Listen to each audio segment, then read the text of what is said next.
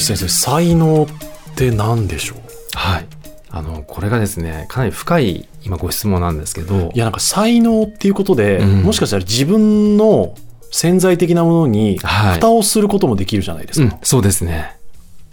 才能って何ですかはい。あの、まあ、才能はな、まあ、そもそも何なのかという定義 はいなんですけど、これ実はあの、もう文化によっても違いますし、あの、研究者によっても違うんですね。で、例えば、その記憶力はが、いその才能っていう人もいるんですけどね。はいはいはいなんですけど、あの、一方で他の研究者は、記憶力っていうのは、もともと私たちに本質的に持ってるものなんで、才能じゃないっていう人もいるんですよ。記憶力って能力ですよねそうですね。能力っていう人もいるんですね。へ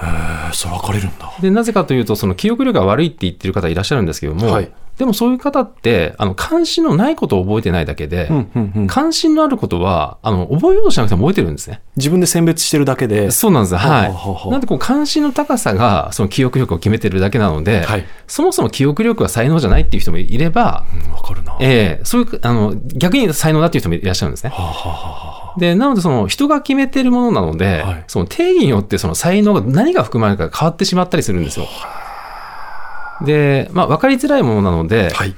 で、ちなみに、あの、井上さん的には、はい才能って何だと思いますちょっと逆にちょっとお聞きしたいんですけどあ。ーいやー僕でも思うんですが、ちょっとまた話変わりますけど、そういうと、その自分が思ってる自分のできることって、ん本当にできることか、ああ、はい。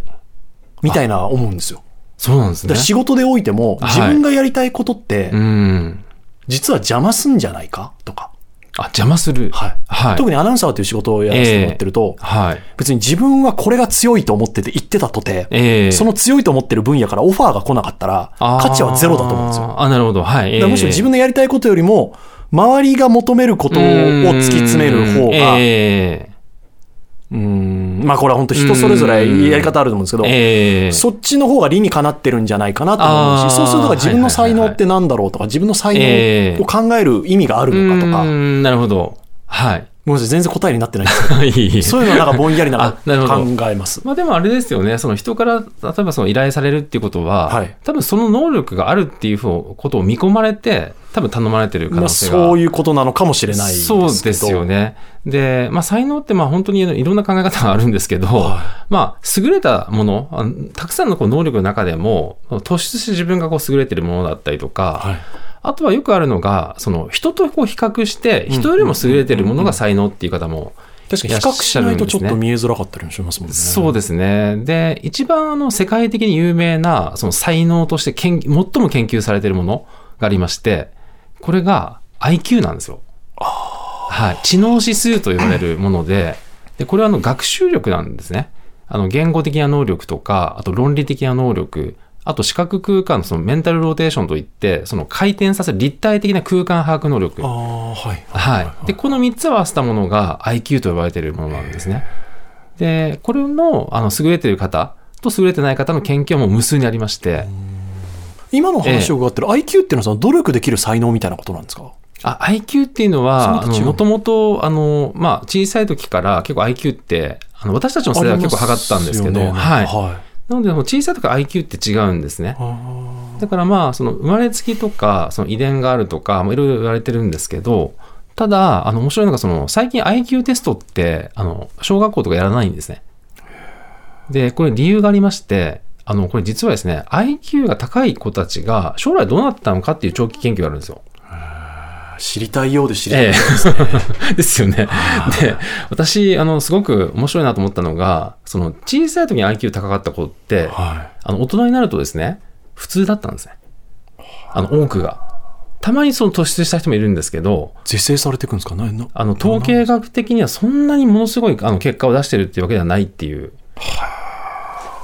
で、まあ、これいろんな、あの、まあ、分析あるんですけど、はいその、小さい時にチヤホヤされると、はいあの、努力をしなくなるっていうあーはあはあパターンもあったりとありそうでか、す。でも、はい。それだけじゃ説明できないですよね。まあそうですね。はい。まあ、ただその、私たちってこうや、やる気というかですね、はいそのやる気っていうのはどうしても、その人からこう、なんですかね、こう褒められたりとか、うんうんその褒められないとか、で、それによってこう外部の要やる気っていうが因でそう大なんきですよく変わりますね。はいはい。だからその、まあ、天才少年って言われている方が、あの、韓国とかもなんかね、あの、IQ の、なんか、あの、まあ、ギフテッドと言われうんうんうんうんる、うんまあ、才能すごい突出した子たちだけを集めてはい、あの、もうね、あの、小学生なのに大学院とかはいはい行って論文書いたりしてるんですけど、まあ、結局今トラックの運転手やったりとか、そうなんだ。はい。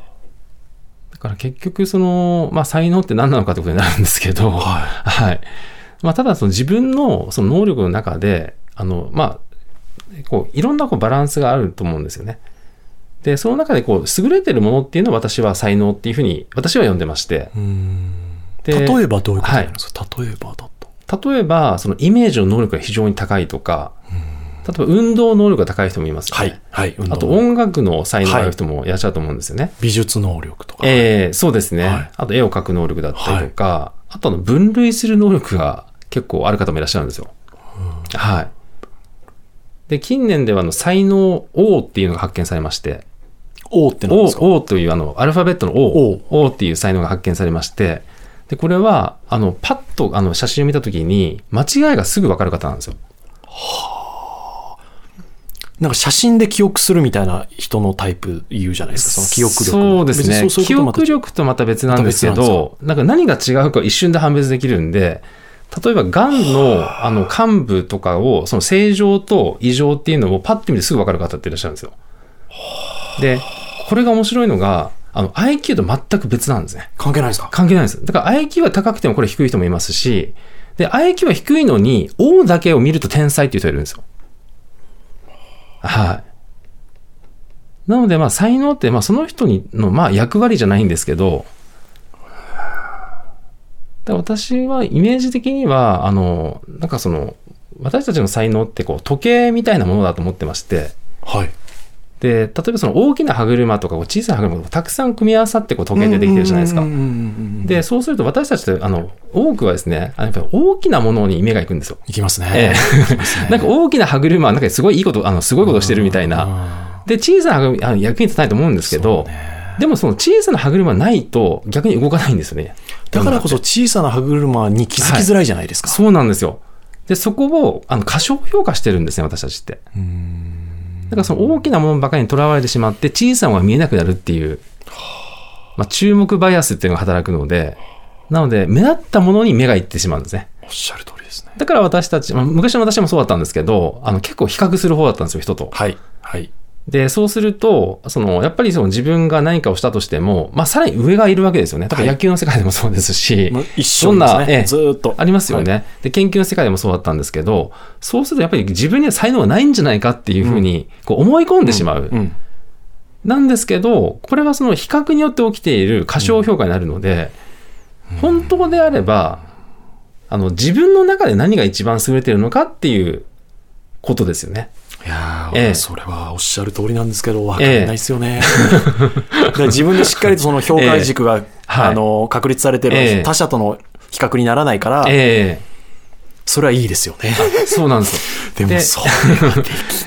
で、それはあの、やっぱり、それが分かるために何が必要かというと、やっぱりその、し診断みたいなもの あーで、その、客観的に。そうですね。要はその、視視覚的にあ自分はこういうものが持ってるか持ってないかっていうことをこうチェックしていくと、あーそれ面白いな。そうすると、あの自分の才能をこう客観的にこう把握できるっていうことがあったりするので、西先生の才能は何ですか、あ、私ですか、はい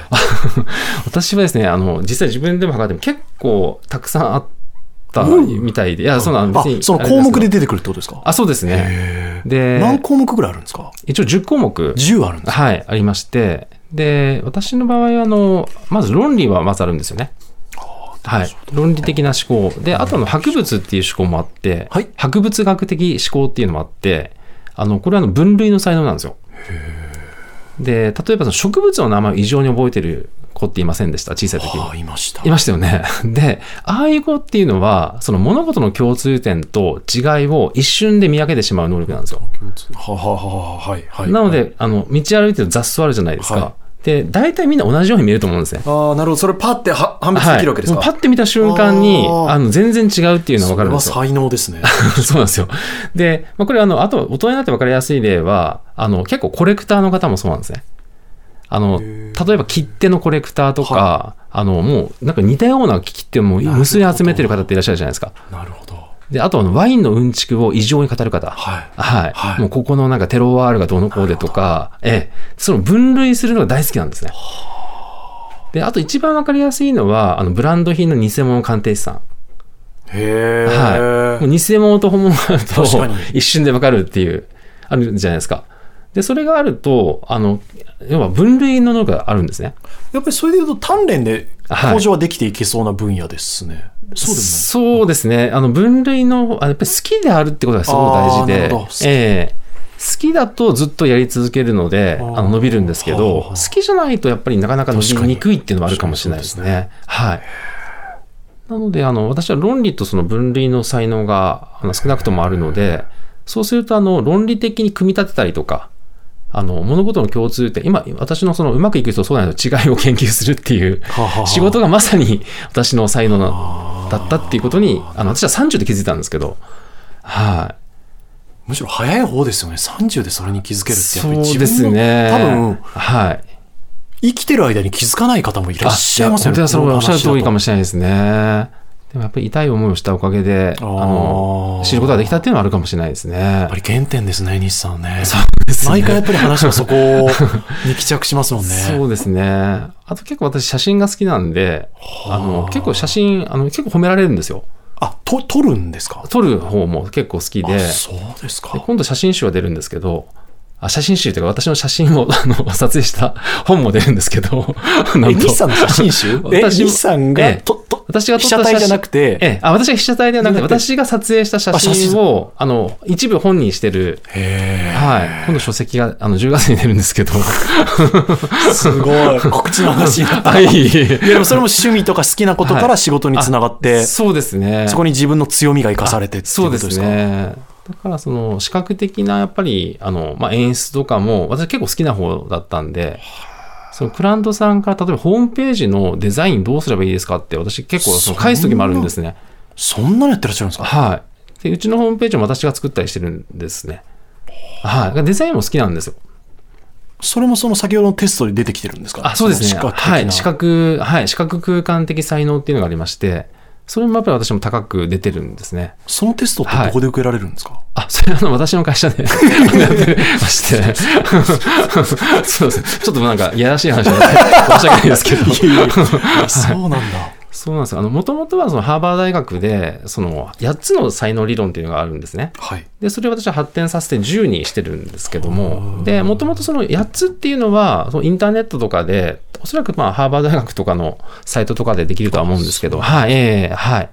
ある程度のそのテストに答えていけば、あ、そうですね。まあ、大体わかるっていう感じの、は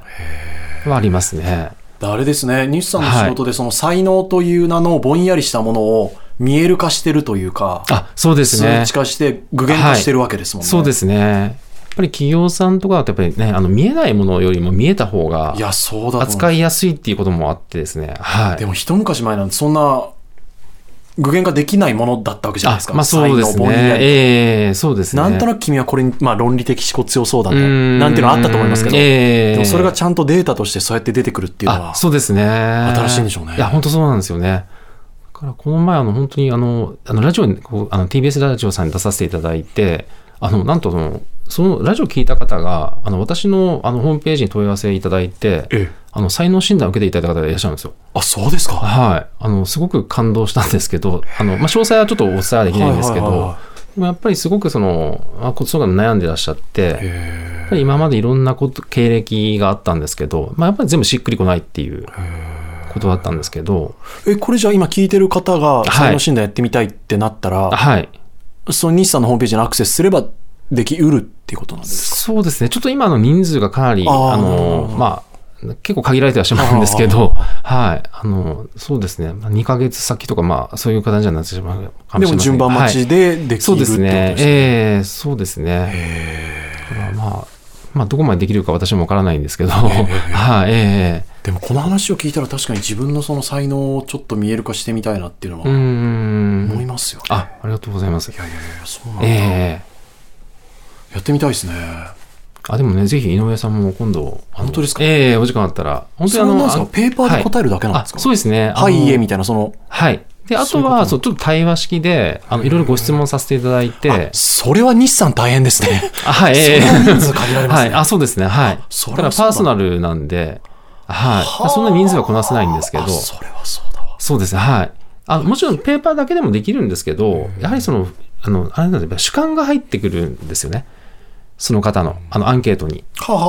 あはあ。で、その、あその主観を超えた質、あの、し私が質問をすると、それに対する答え方とかで、大体、あの、わかることがあるんですよ。はい。だからそのご自身が気づいてないところにも気づいていただくっていうためにやっぱり対話も私は必要だと思ってまして、だから私もいろんなこう才能診断とか受けてみたんですけど、あの全然しっくりこなかったんですよね。なるほどあの結局私の才能何なんだろうで終わってしまったんですなよ。るほど。だからそれってやっぱりその自分以外の誰かの方があの実はあの意見が正しいっていうかそのことが分かってますんで自分で知ってる自分よりも他者から見たあ方が。。そうなんですすよねええもう研究でも確かめられててあやっぱそう。はいええ研そうな究んでですよ確かめられてるんですかここあっ、てそうなんですよ。あの、性格検査をしていただいて、で、じあのでそれとは別に、あの、その人にああのインタビューするんですね。はあなたはどういう性格ですかって。で、それに答えた結果と、あとはその人の知人が、その人の性格がこういう性格ですって言った結果を、そその客観的な診断と比べてみると、人の方が正しかったっていう。自己分析よりも、 そうです。他己分析の方 そうでが。すまあでもそうなんでしょうね。はい。しかも、あの、私びっくりしたのが、あの、その人の寿命まで言い合ってたんですよ。あの、他者の方が。え、ちょっと待って、ええ。友達の寿命何歳ですかっていう質問が来るんですかはい。で、それを65年ぐらい研究した長期研究なんですね。これなかなかレアな研究なんですけど、で、死ぬ、死ぬまで追跡して、で、何歳で死ぬかっていうアンケートもしてたんですね。えええ そしたら、あの、他者の方が、あの、正確に言い当てたっていうことなんで偶、然じゃございませんな。まあ、っていうふうに思われるんですけどは、あただまあ、あの、結構無数に、あはの、あアンケートしてまして、まあ、統計学上そういう傾向があるっていう、もちろん外れる場合もあるんですけど、合ってる方の方が多かったんですよね。今のだと、だから自分はいつ死ぬだろうっていうのももちろん本人が答えてるってことですよね。あ、そうです。それとはい他者の答えを照らし合わせたってこと。あ、そうですね。はい、ええで、実際死んだ年数を見てみると、他者の方が正しかったっていう。 確率的にですね。 はいええ不思議ですね。はいリスナーの皆さんからもね、引き続き日産に聞きたいことを募集いたします。懸命に日産への質問や、脳科学、脳ライフと書いて、井上ドアのメールアドレスへと送ってください。ドアアットマーク TBS.CO.JP、DOA アットマーク TBS.CO.JP です。